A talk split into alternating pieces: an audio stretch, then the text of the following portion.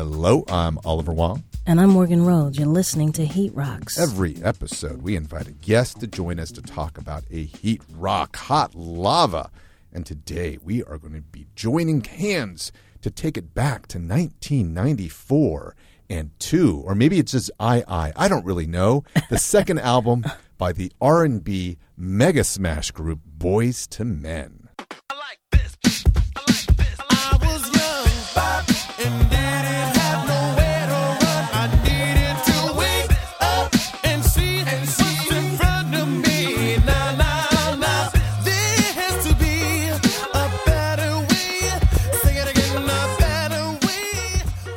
Boyz II Men going off, not too hard, not too soft. Ooh.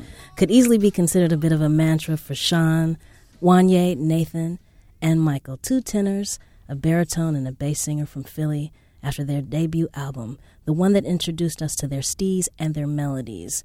This one went hella platinum. The follow up, Two. This album had hits and can be divided into three sections. Section one, couples therapy. Section two, I've got vocal summer camp.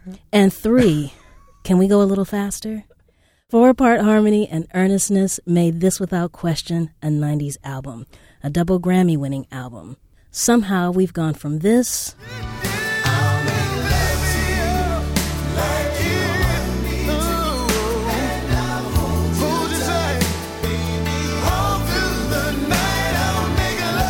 To this. No protection you, with you. Connection with you when I'm sexing you. Won't regret this with you, cause damn you the truth, baby. Because Boyz II Men came to prominence when men could be boyish. They could have crushes, be awkward, write poetry, and serenade and cry.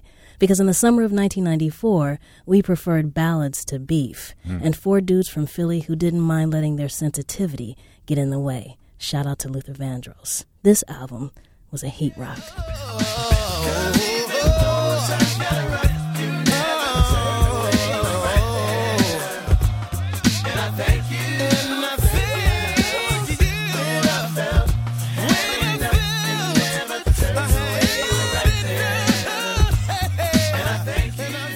Talk about Boyz II Men's 2, we invited Phil Yu. You may know him better as Angry Asian Man, the titular website that he created back in 2001 to report on Asian American culture, politics, and related issues. I started reading Angry Asian Man back in those early days, and it's crazy to realize that there's now an entire generation of Asian American youth about to start college who may have grown up with Angry Asian Man as their definitive, formative source for news related to our merry little community. Phil is also one half of the podcast They Call Us Bruce, where he and co host Jeff Yang have a quote, unfiltered conversation about what's happening in Asian America, unquote. Phil, welcome to Heat Rocks. Thank you for having me. Uh, I'm, I'm a fan of the show. Um, I'm just like, I'm here. I'm here. Mama, we made it. So, Phil, I had no idea what you would choose. I did joke with you offline that I figured maybe you'd pick New Order just because we're both Asian Americans of a certain generation.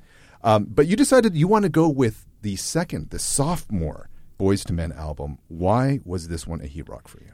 I think Boyz II Men is definitely the first group I ever, you know, so pro- sort of proclaimed is this is my favorite group, you know, at the time, you know, and, and and I was, you know, in my teens, it was super formative of uh, you know, my ideas of like romance, uh, you know, wooing girls and liking a girl, pining after you know girls, and and, and Boys Men provided the soundtrack for that. And in addition to just you know like forming my musical tastes and, and listening to just kind of digesting everybody, everything that was coming at me on the radio, I kind of settled on like I like these guys and their aesthetic and their sound. Like this is I like.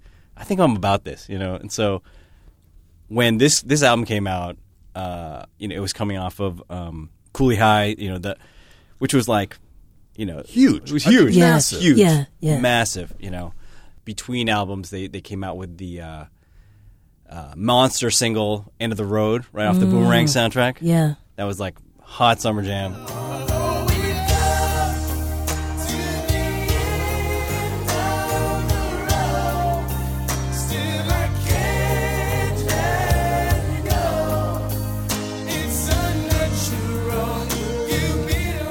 And then when this album finally dropped, I was I was hyped. I was so hyped, and I was I remember it was one of the first albums I ever was like anticipating the the release date for, Yeah. and, and like, you know, I, we're taking the bus to after school to go to the mall to, to pick up this album. Where'd you pick it up from, if you remember? Uh, I think I got it at Musicland, which is a, a Sam Goody, I think so. Yeah. yeah, Sam Goody, uh, part of the Sam Goody chain. This was up in the Bay Area. up in the Bay Area, Cupertino, California. Uh, I went to I, I took the bus after school to what was then called Vallco Fashion Park, and then I uh, picked up two. What format? Uh, it was and it was one of the first CDs I ever got. Yeah, yeah. I remember getting my first CD player probably the, the year previous, and so uh, yeah, one of the first CDs. You just said a moment ago that this was an album that you were, along with millions of others, I'm sure, heavily anticipating. How were you first introduced to Boyz II Men? How did you first start listening to them? I was definitely first uh, that the first single off Cooley High, um, Motown Philly. Yeah. You know, when that that song, song dropped, it was like I- I've never heard anything like this before. You know, Was this on the radio? Was this in your house? oh yeah, where- yeah. radio. Um, I didn't have MTV back in the day, and so it was all radio, all radio. Uh, shout out to KMEL in the Bay Area. Yes. yeah, 90s classic. I mean, Yeah. that's one of the just the best eras for radio. Period. Not just in the Bay, but KMEL in the 90s was was game changing. yeah. I mean, it was very formative for me, and so uh, when when when when uh, when Motown Philly dropped that video, I did I did catch glimpses of that video. You know, not despite not having MTV, and um, I remember being so like being impressed with their style because they had a different kind of style. They right? did. They did. You know, and then and as somebody who didn't have a lot of style, I think back then, but I was like, look, they're they're they're so like they're really preppy, all gapped out, you know, and I was like, that is my natural state. I was like, they are making this cool, you know, and so that was to me was like I could get with this, you know, and so you know that you know visually they made an impression on me, you know, and in in, in, in addition to being just like a really hot single, you know. Yeah. They were preppy. Uh, they had the glasses. They had the varsity jackets with the little letters on them. They had the bow ties. Um, at least one of the brothers had a cane. That's right. And uh, it was just a cool look. You know, it was a cool look. And then they had the harmonies. Oh yeah. and they had the acapellas.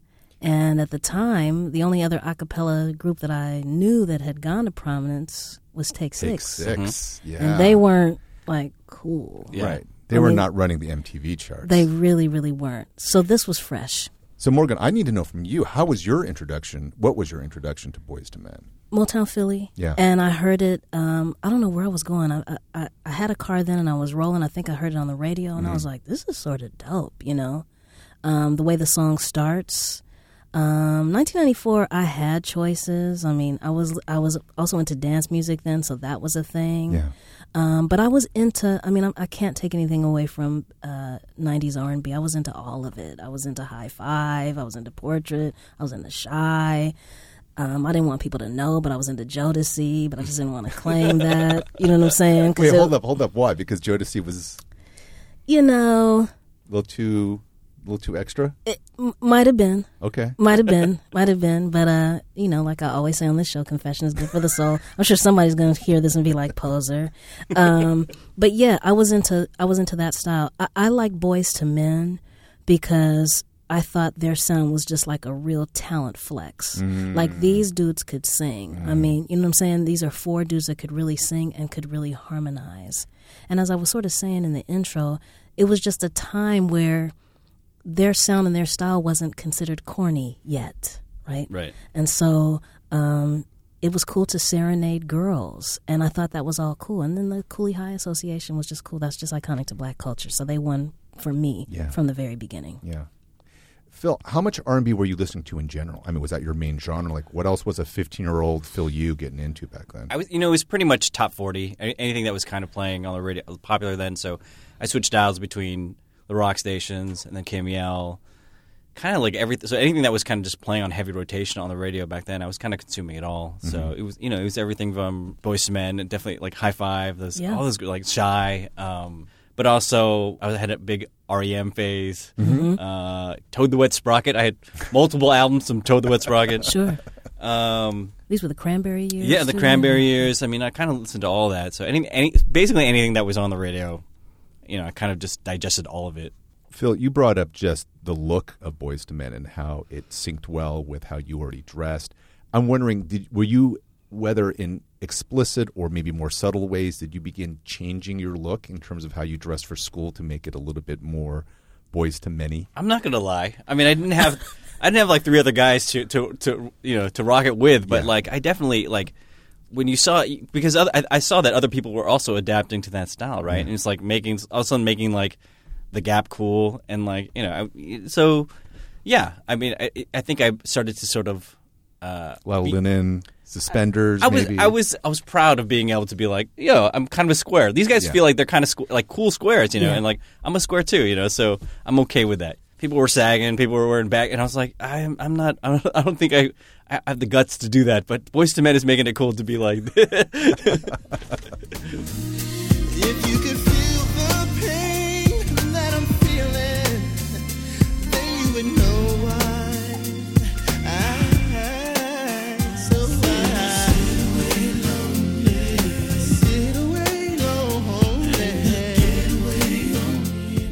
think that what became really apparent in the release, re-listen of this album was to me that like I, I really love this group, and I, I realized I'd kind of been duped into into being a huge fan of essentially a boy band, you Yeah. know, uh, of a Wait, char- why, why do you say that like it's a bad thing? Well, you know, because I because I would recoil at someone suggesting what would be our prototypical examples of, of a boy band, right? Sure. Your You know, instincts or your Backstreet right, Sure. right. Yeah. I would have recoiled, you know, and said, "Hell no," you know. Right. But but looking back, I'm like, oh, these guys were a boy band. You know, they had their distinct, you know, each member had their personality, care- carefully crafted image. The group had an image and uh, and a certain level of uh, a squeaky cleanness to That's them it.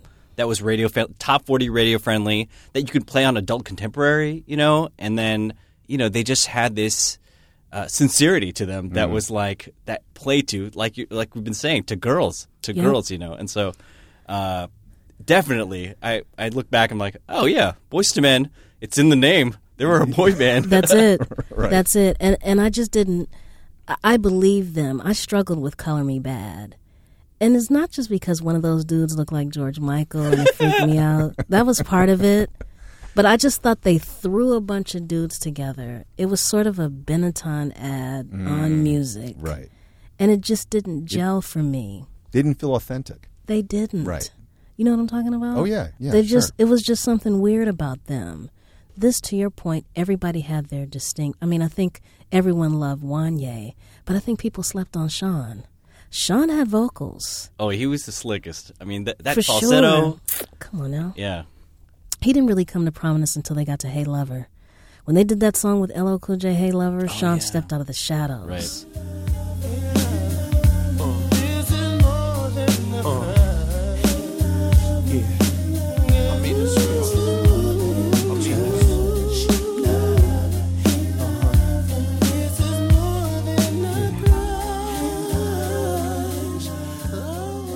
You know, I wanted to get into the specific tracks, and so I wanted to sort of circle back on some of the stuff that I said in the intro. Okay. So when I talked about couples therapy, that being one section of the album, I'm talking about songs like Trying Times, I'll Make Love to You, On Bended Knee, and Water Runs Dry. The those are relationship songs. And Boys to Men was not too proud to beg. A lot of those songs, Wanya is singing hard. Oh yeah In the church, we call it flat foot, flat-footed singing. He is singing hard, like it, it, it is.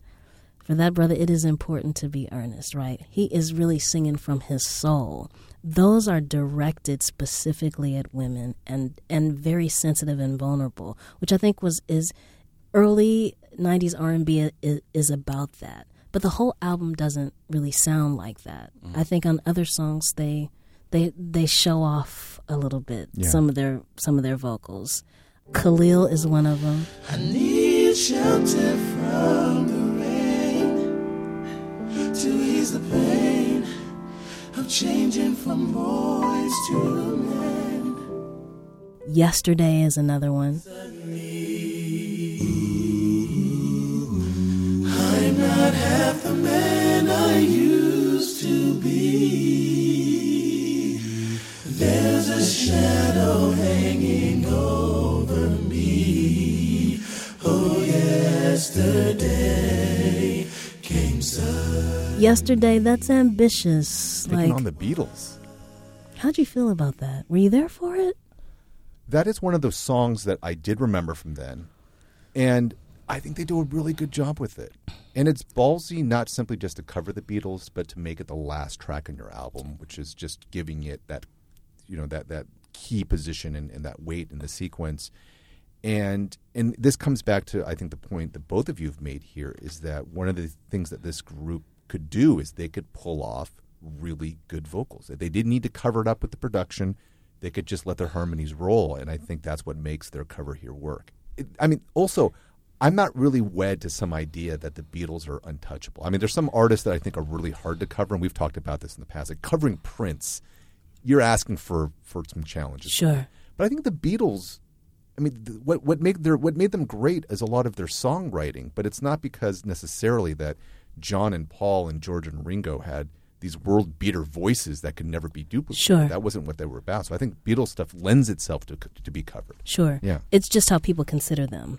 And that they put them in a category where it's almost like, is it sacrilegious to cover them? And I think if you're going to cover them, you got to do it differently, like Boyz II Men did it, which was which was rife with harmonies. Right. And so it took it from something that is a classic or would be considered so classic that you can't touch it into something that they made their made their own. I don't know how everybody felt about that, but I just like the arrangement of it. I think if you looked at it, you know, cynically, it, th- there it appears to have some calculation. I mean, uh, one of the big hits off of Cooley High Harmony was "It's So Hard to Say Goodbye to Yesterday," Sure. right? Sure. Also an acapella song, also a cover, and you know, and then so you know, they, you might someone might have in the studio been like, you know, we should do another acapella joint With the name Yesterday. yesterday. I mean, the most famous song with yesterday in it, right? And then close out the album. But it, you know, the arrangement is gorgeous. Yeah. Yeah. You know, and it really is the most show offy song that they have on the album. Where like this is what we this is what we do, you Yeah. know. And so it really does show like just show off all their colors, you know. They should have done some kind of maxi EP that was just songs of boys and men doing songs with called Yesterday, just- with six variations on that. They would that would have been just multi platinum out the box, man. Yesterday was far away.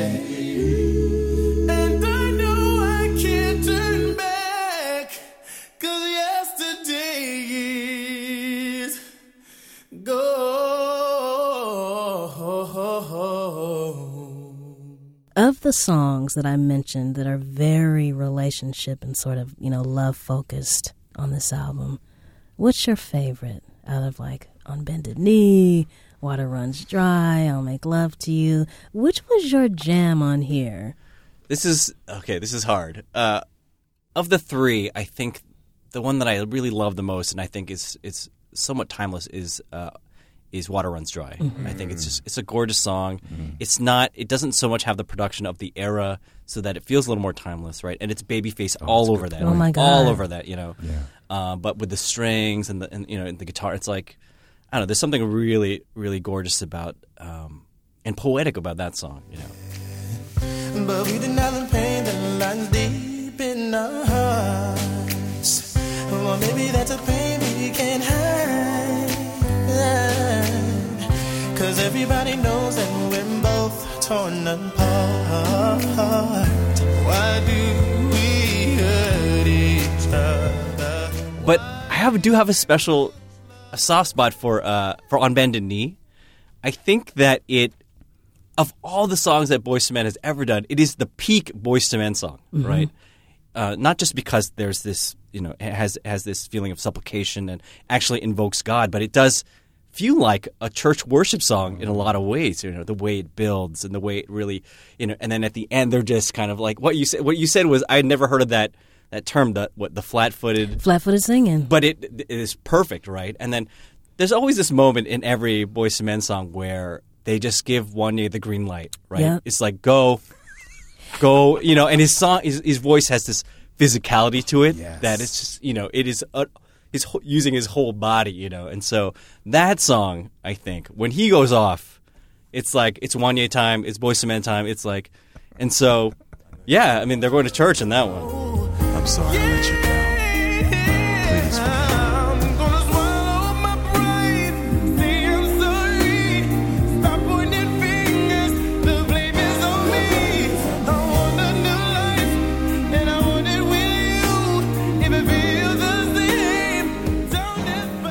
I mean, I agree with everything that you said, but I think that there were probably songs where Wanya gave himself the green light, and he was like, uh, "Listen, yo, I'm go, Sean, I'm going for it." Because a few of those jams, I was like, "You might have could have let Sean, you know, what I'm saying, t- go to higher heights on this thing." But I think Wanya, uh, that's just every group. There's that one dude, and MJ he- with the rock. That's like Cartwright, you need to get out of the way. Kerr, I got this. That's I'm just going. I'm going to the hoop on this. one. That's it. And I think he just, you know, he took it up there. I, I like I'll Make Love to You. I just think that's, it's just so sweet. Um, as explicit as I think Boyz II Men could have been for that time, right. it's just something that, you know, it, it just stays, it just stays with you.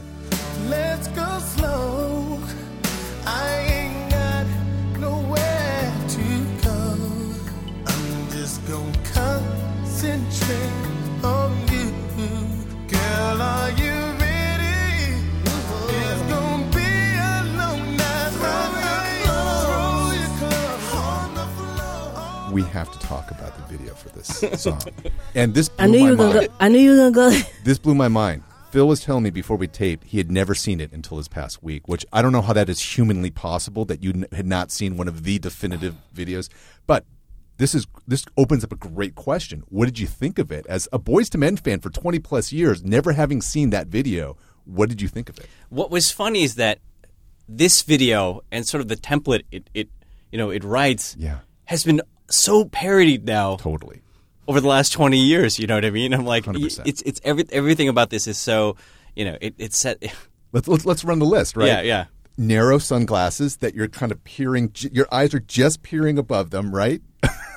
People can't see Morgan's face, but she's basically it's like she's got a sinus headache right now. She's just gripping she's gripping her her eyes and nose bridge really heavy right now.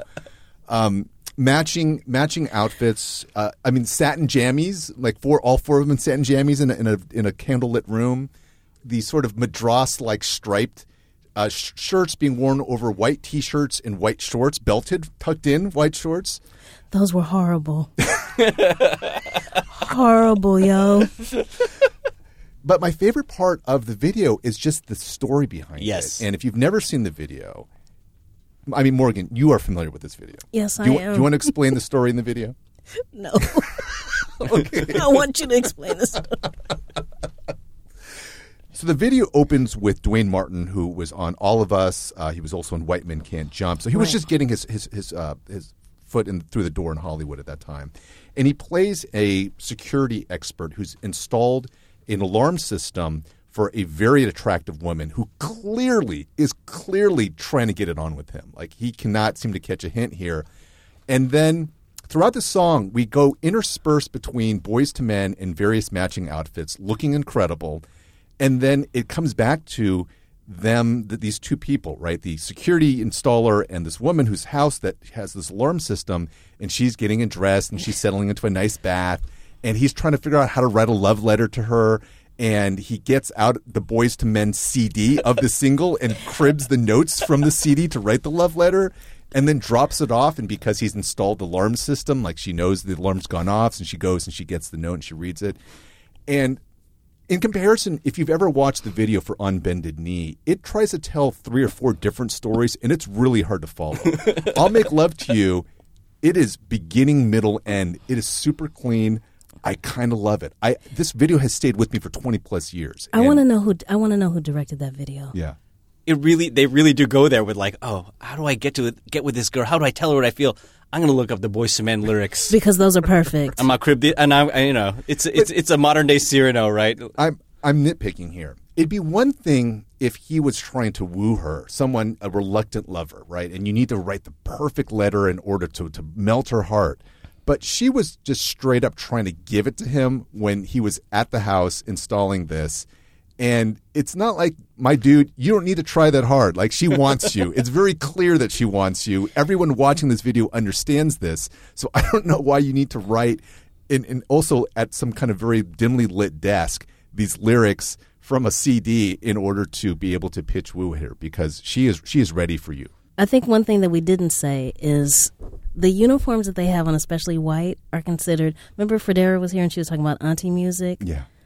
Uncle music and uncle outfits are, is that white. If you see somebody with that white on today, they're going to the Playboy Jazz Festival and they got a Bluetooth headset. they drinking henny. Oh. That's it. You know, it's so sad that what happened to that sound that it just became not cool because at the time Boyz II Men had swag. I'm gonna go out on a limb here and say I sort of always hated the eyewear. So thank you for bringing that up in the video because it wasn't just that video where their glasses Yes, were they, all. they did a lot of that narrow sunglasses and peering over it. it just look. wasn't cool. It wasn't cool. I let the finger thing make it. The finger thing was incredible, though. I mean, Wanya basically doing that sexy wag with the head and li- the shoulder shake, iconic. I mean, I don't know if he invented it, but he mastered that. That is some Shaolin monk level mastery of, of the finger I wag. distinctly remember Sean doing a lot of that too. He right? That was- did. yeah, that was, he yeah. did that, and he had the long Mhm. finger. Yeah. That's a whole other show. Finger wags in the '90s. I'm embarrassed that I don't have each of these people memorized. Sean was a skinny one. Yeah. Sean was a skinny Slim. one. Okay. Like, his nickname Slim. Okay. Yeah. That dude was skinny.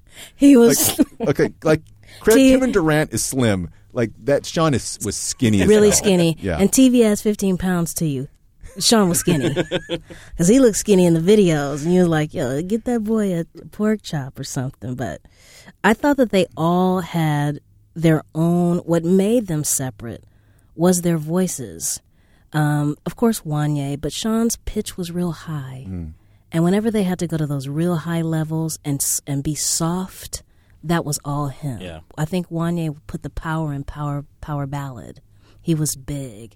And then of course you had Mike who was just like he'd come in and be like, "Yo, I forgot to mention that though. don't On- mention, don't on- forget that Phil." on Bended Knee, right? It even has, it, in addition to all the stuff I said, it even has Mike McCrary coming in there and being like, "Girl, baby, baby, I'm sorry," you know, and then and doing his little it. soliloquy, right? You know, That's it. Sorry. Please forgive me for all the wrong I've done. Please come back home, girl. I know you put all your trust in me. I'm sorry I let you down. We will be back with more of a conversation with Phil Yu about Boyz II Men's 2 after a brief word from a couple of our other fantastic Max Fun siblings. Keep it locked. This week on Bullseye, Lin Manuel Miranda on his dark materials, hip hop, and life after Hamilton. I know it's the first line of my obituary. So if that line is handled, then what else can I do with my time here? It's Bullseye for MaximumFun.org and NPR. Hey, it's Jesse Thorne. We're very happy to announce that tickets for Max MaxFunCon 2020 will go on sale Friday, November 29th at 11 a.m. Pacific. I also want to let you know this coming year, MaxFunCon 2020 will be our last MaxFunCon for the foreseeable future. For 2020 and beyond, we're going to be looking for ways to connect with more of you in person and spread the spirit of Max Fun farther than it's ever gone before. In the meantime, if you want to join us at the last Max Fun Con in Lake Arrowhead, June 12th through the 14th, you can find details at maxfuncon.com. Yo, we are back on Heat Rocks talking Boyz II Men's 2 with Phil Yu. You know, I wanted to bring up Evolution, which came after, and the change that happened in just three years. In just three years, the whole game changed. You got Evolution, 97. Certainly the pressure was on them because you had two albums at Multi, multi yeah. platinum. and Evolution only sold 2 million, Mm-hmm. which in today's economy would be like, you made it. But then it was like a That's considered disappointment. Yeah. Yeah. a huge disappointment. And I'm wondering if they're just if their style went out, if the style of R&B went out, or it just became harder in 97 because of hip hop to do things that were strictly R&B. I think it was all that, you know. And I, I, I I'm gonna go with my, you know, with the, the pattern of my fandom of, of you know seeking out that album, going to the mall, taking the damn bus to the, album, to, to, to the mall to find the album. When Evolution came out, I was like, oh, did did they release a new? Like, I- you know, it had been out for weeks, and I didn't I didn't know, you know. And I think I had moved on as as a fan. I'm sorry to say, you know. And then Yeah. it was like. I don't know. I think I had lost interest in that style, you know, and then definitely there's definitely like I'd, I'd grown to just become a, a bigger hip hop fan. Yeah. everything that was going on. I was in I was in college at the time, so yeah, I distinctly remember being like, oh, I used to really love Boys. They have now. album- Oh man, you know. I think that flew under the radar for a lot of people, and I think just um, R and B just really changed, and it became. I mean, the the, bo- the boy band thing was done. Like we really didn't have it in, in the in the in the way that Boyz II Men gave it to us. If it was four dudes singing together, everyone was rugged, everyone was hard, and they were not that. And had they tried to be that, I don't think anyone would have bought that at all. But wouldn't this have been the same era in which, and I can't remember ex- the exact timeline, that NSYNC and Backstreet Boys were beginning to blow up? Because that very clean cut, you know, stuff that you can play, and, and if you're like a teenage girl in particular, your parents are not going to be, you know, upset or, or Sure. concerned about it. I mean, I, we haven't really talked about this, but I was thinking about this uh, when Phil was mentioning that Boyz II Men was a boy band with you don't think about them as being a boy band. I think partly it's because the term I think tends to get reserved for white groups, Right. And that Yeah. black groups don't get that. No. and, and NSYNC and Backstreet Boys can be boy bands and they can have their teenage followings, but if you're a group of black musicians, like you don't, you can't tap into that because you know racism and all these other things. Exactly. And Boys Men didn't have to dance. NSYNC and uh, New Kids on the Block and all that, they were doing all those synchronized Yeah. moves, you know. Yeah. Um, I think they were b- certainly borrowing a lot from some of these black groups, but it was just a different pitch. They were sold as really innocent. And by the time they came out, you know, guy groups were, were not. The hip hop and R&B had mm. been totally married, and so you were selling hard. You were, you know, and you weren't singing. You weren't on bended knee then. Yeah. you were standing up. You know, when this came out, with this time of R&B, you know, hookups lasted a weekend, and you might get breakfast. You know what I'm saying? By the time we got to the rest of it, it was like, yo, this that time is over, and I feel bad for Boyz II Men because the, I think the style passed on, and I think they might have aged out Right. Yeah. of uh, of this sort of R and B, and that's unfortunate. That's really interesting eh, because I, you know, it's not like there weren't black boy bands, and and Boyz II Men were clearly set up as successors to New Edition, right? And Yeah. so, you know, it's not like they there wasn't a tradition of this, and so something in the industry changed, something about the, the game changed. You know, Yep. for the, for uh, what's what's sort of true of all boy bands, people get older. They do. Yeah. They do, and I think I think um, when we talk about production, I think Babyface, you know, became about the artist and less about, you know, less about groups and stuff. And he had he had options then. You had all of LaFace, and so you could you had Usher, and then you had Toni Braxton, and then so I think the focus, you know, wasn't really on groups anymore, and that's unfortunate because Boyz II Men is one of the best out there. Their songs get played still everywhere on every top ten radio station. Um, you know, it is they are I- iconic to black culture. I mean, you're going to hear "Mama" at anyone anyone's mother passes. You are going to hear "Mama," even in a church setting. Your love is like tears from the stars. Yes, it is. Mama,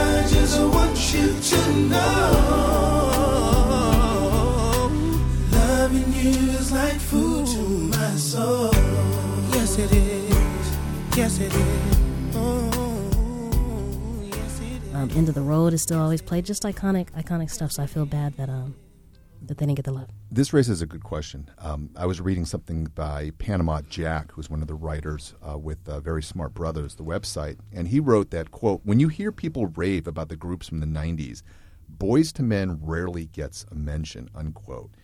And again, not as, as someone who didn't follow R and B in that era, that struck me as surprising because I can't imagine how a group that big would have been left by the wayside in our memory. But he, that's his argument. Do we or do we buy this that that Boyz II Men has been somehow underrated in, in a way when we think back to the nineties? I agree with that. Yeah. Because remember one of our earlier episodes, we had Phonte on here, and we were talking about intro. Yeah. We name checked a bunch of bands, and Boyz II Men didn't come. It didn't come up. So, damn, I feel bad about I think myself I think now. there's something about their ubiquity in the '90s that made Right. them. At this point, everyone is a little maybe a little bit tired of like, oh, it's a it's a. I remember that like that was cool. Yeah. But like, and it's it's a little bit cooler to sort of mention the ones that got a little less play back then uh, that Sure. people appreciate. You know. But I think if you if you were to talk about the female equivalent, no one would say that Mariah wasn't the biggest acts in the '90s, and that she would be at the top of that list. But maybe it's because she was making hit after hit. And back to your point, Morgan, with Boyz II Men, they had two incredible albums, and then kind of like, eh, and didn't really survive the rest of the decade. Not financially, I'm hopefully they did fine, but rather within the kind of public imagination and therefore the public memory, I guess. When you were re-listening to this, um, was there a song that really stood out to you this time around that maybe you didn't give enough appreciation to when you you know had first brought the home the, the CD home from the mall back in the day? You know? I'll give some love to Jezebel. I think just because Really? of the vocal gymnastics they're doing in that song. You know, they're showing off in that one too. Absolutely. Uh, as a whole, I mean, it's an okay song, but like their performance in that song, there's a breakdown that they do that goes a cappella, sort of, where they're really just like, we're going four part and we're going to do it. And, Yeah. and they're showing off, Yeah. you know.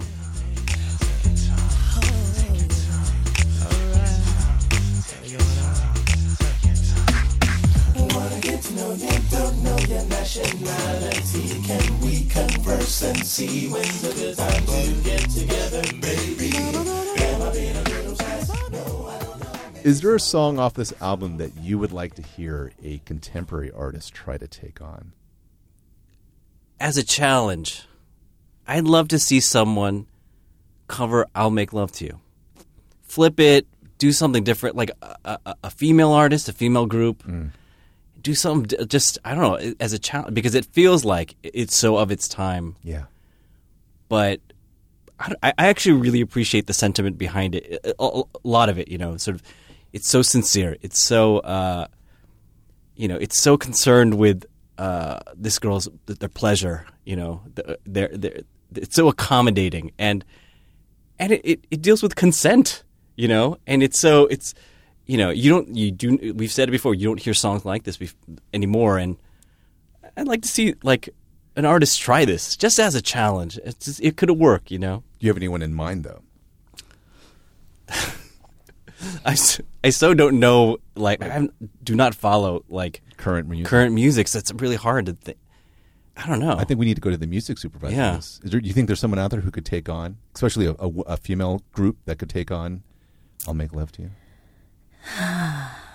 Tough crowd. Um, you know, when you started saying this, I thought it would be great to have one person take on hmm? this song.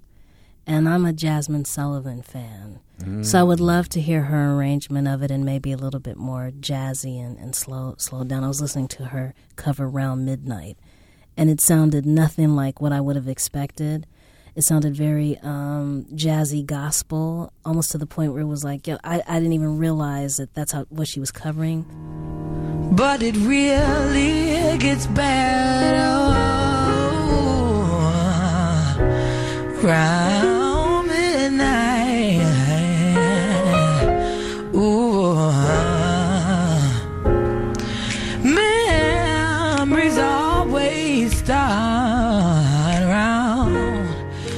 So I'd like to hear Jazmine Sullivan do this. I, I wouldn't want to give this to a group necessarily. I felt bad, but the first when you said about the sort of the jazzy arrangement, I just went back to thinking about Fergie, and we just talked about Oh about my God. about Fergie doing the national anthem on our, our July Fourth episode, and just imagining Fergie using that particular take and trying to take this song. off. Fergie, listen, Fergie, if you're listening to this, don't redo this jam right here. Leave Boyz II Men alone. But Phil, to your point though, I think I well, I think it would be very interesting to hear either a woman or a group of women take it on.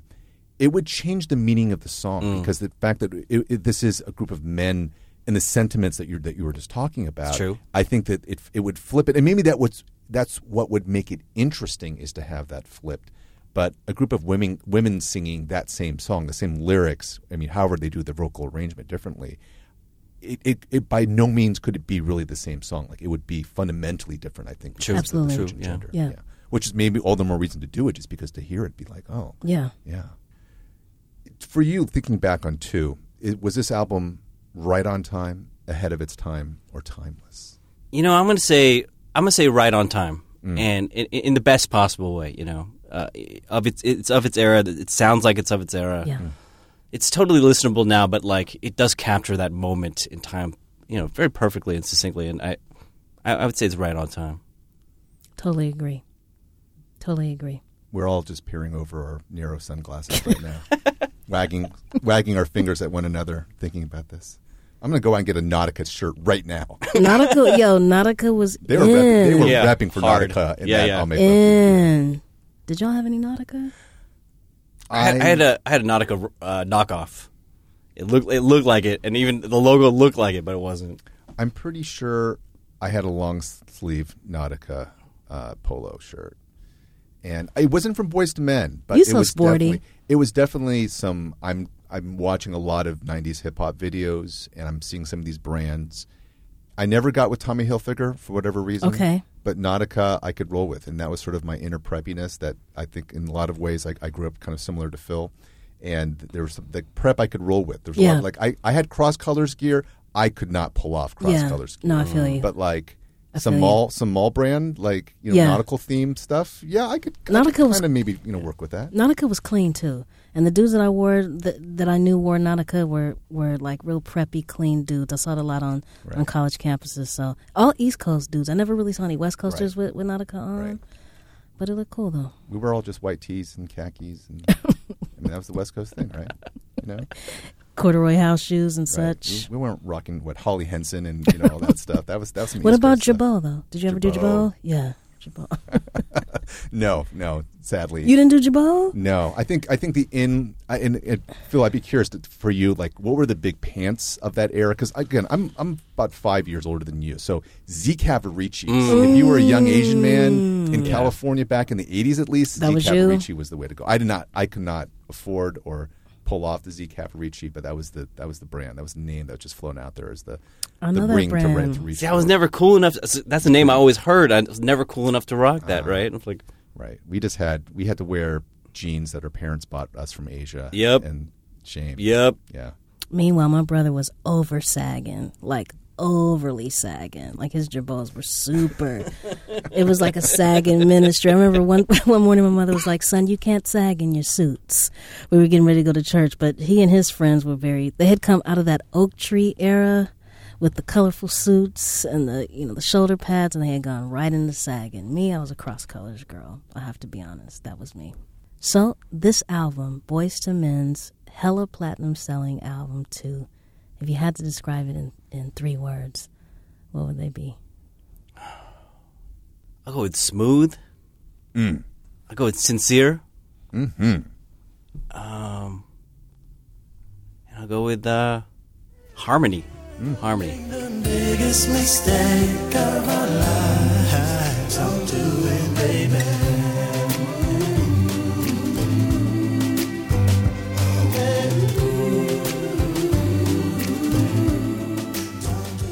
That will do it for this episode of Heat Rocks with our special guest, Phil Yu, aka the Angry Asian Man.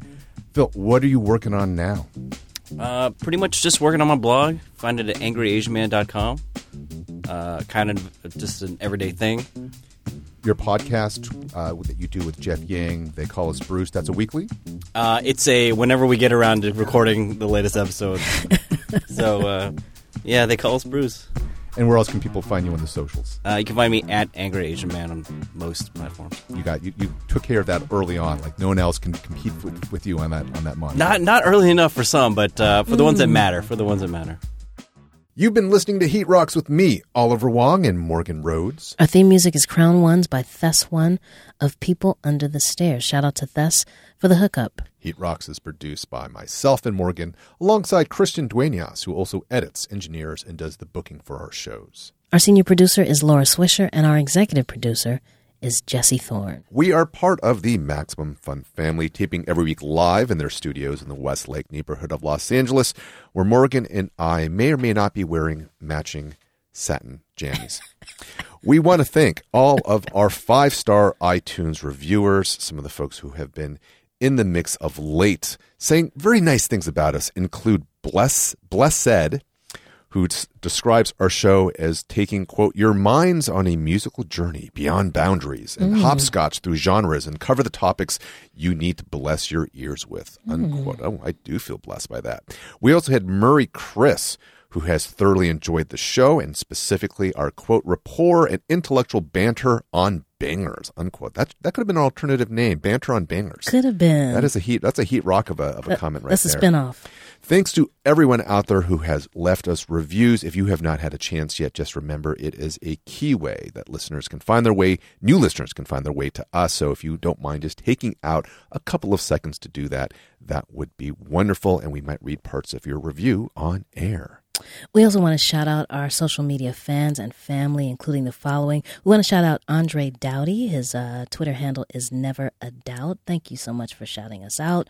We want to shout out Shimmering Trash Pile. shout, shout, out to Shimmering Trash Pile. I love I love our our Twitter followers. We want to shout out Ashley Dior Thomas, who uh, who loved Gerrick Kennedy's. Um, Whitney Houston episode. We want to shout out mm. Fuzz One. He said, Shout out to my new favorite podcast, Heat Rocks Pod, for showing me a side of music and cultural history I never experienced before. I'm currently on my way through the backlog of episodes and loving every bit of it. We want to shout out Frederick Smith, as always, for holding us, holding us down. We want to shout out Daniel Benz V. We want to sh- shout out Nandy Bushnell. We also want to shout out Miss Noreen, who pointed Jermaine Dupri to our episode about Crazy Sexy Cool with Frannie Kelley. We also want to shout out Brigham Fisher, Dylan, Brian Woods, Ginger Slim. Shout out to Ginger Slim. Um, we want to shout out C. Lou and others. We do so appreciate the Tweezies and the retweezies. Good to see you, Oliver. Good to see you too, Morgan. One last thing, here is a teaser for next week's episode, which features veteran R&B singer and songwriter Van Hunt talking about the 1972 gospel album. By the sensational Nightingales, It's Gonna Rain Again. uh, I can relate to Morgan in, in that uh, we both came up in the uh, AUC area, Atlanta uh, University uh, College area, and you know through that teaching, I learned about a guy named uh, uh, John Henrik Clarke, and he talks about uh, how the Greeks and Romans came into Africa, into Egypt specifically, and he said, you know, they they found these people treating each other very nicely. And he said they would ask the Egyptians, like, what do you call this thing you guys have? And it's like, nothing. This is just how we treat each other. He said they didn't even have a name for jail or punishment or anything like that. And he said a very entrepreneurial uh, Roman was like, man, we could take this and turn it into something. he said suddenly they had a name. They called, started calling it Christianity. And he said, but that's not about, you know, that's a business. He said that, you know, how you treat people is is where the what the reality is, and that's what I hear in that music. And uh, particularly with Charles Johnson when he sings, there's a very uh, earnestness in this in his voice. Yeah. And in fact, I know some of the stories with him and Julius Cheeks where they were both, you know, very serious about the word in their in their music, and would actually fall out with with members within their own group because they weren't living by, you know, the, the words in the uh, in the song. MaximumFun.org. Comedy and culture. Artist owned. Audience supported.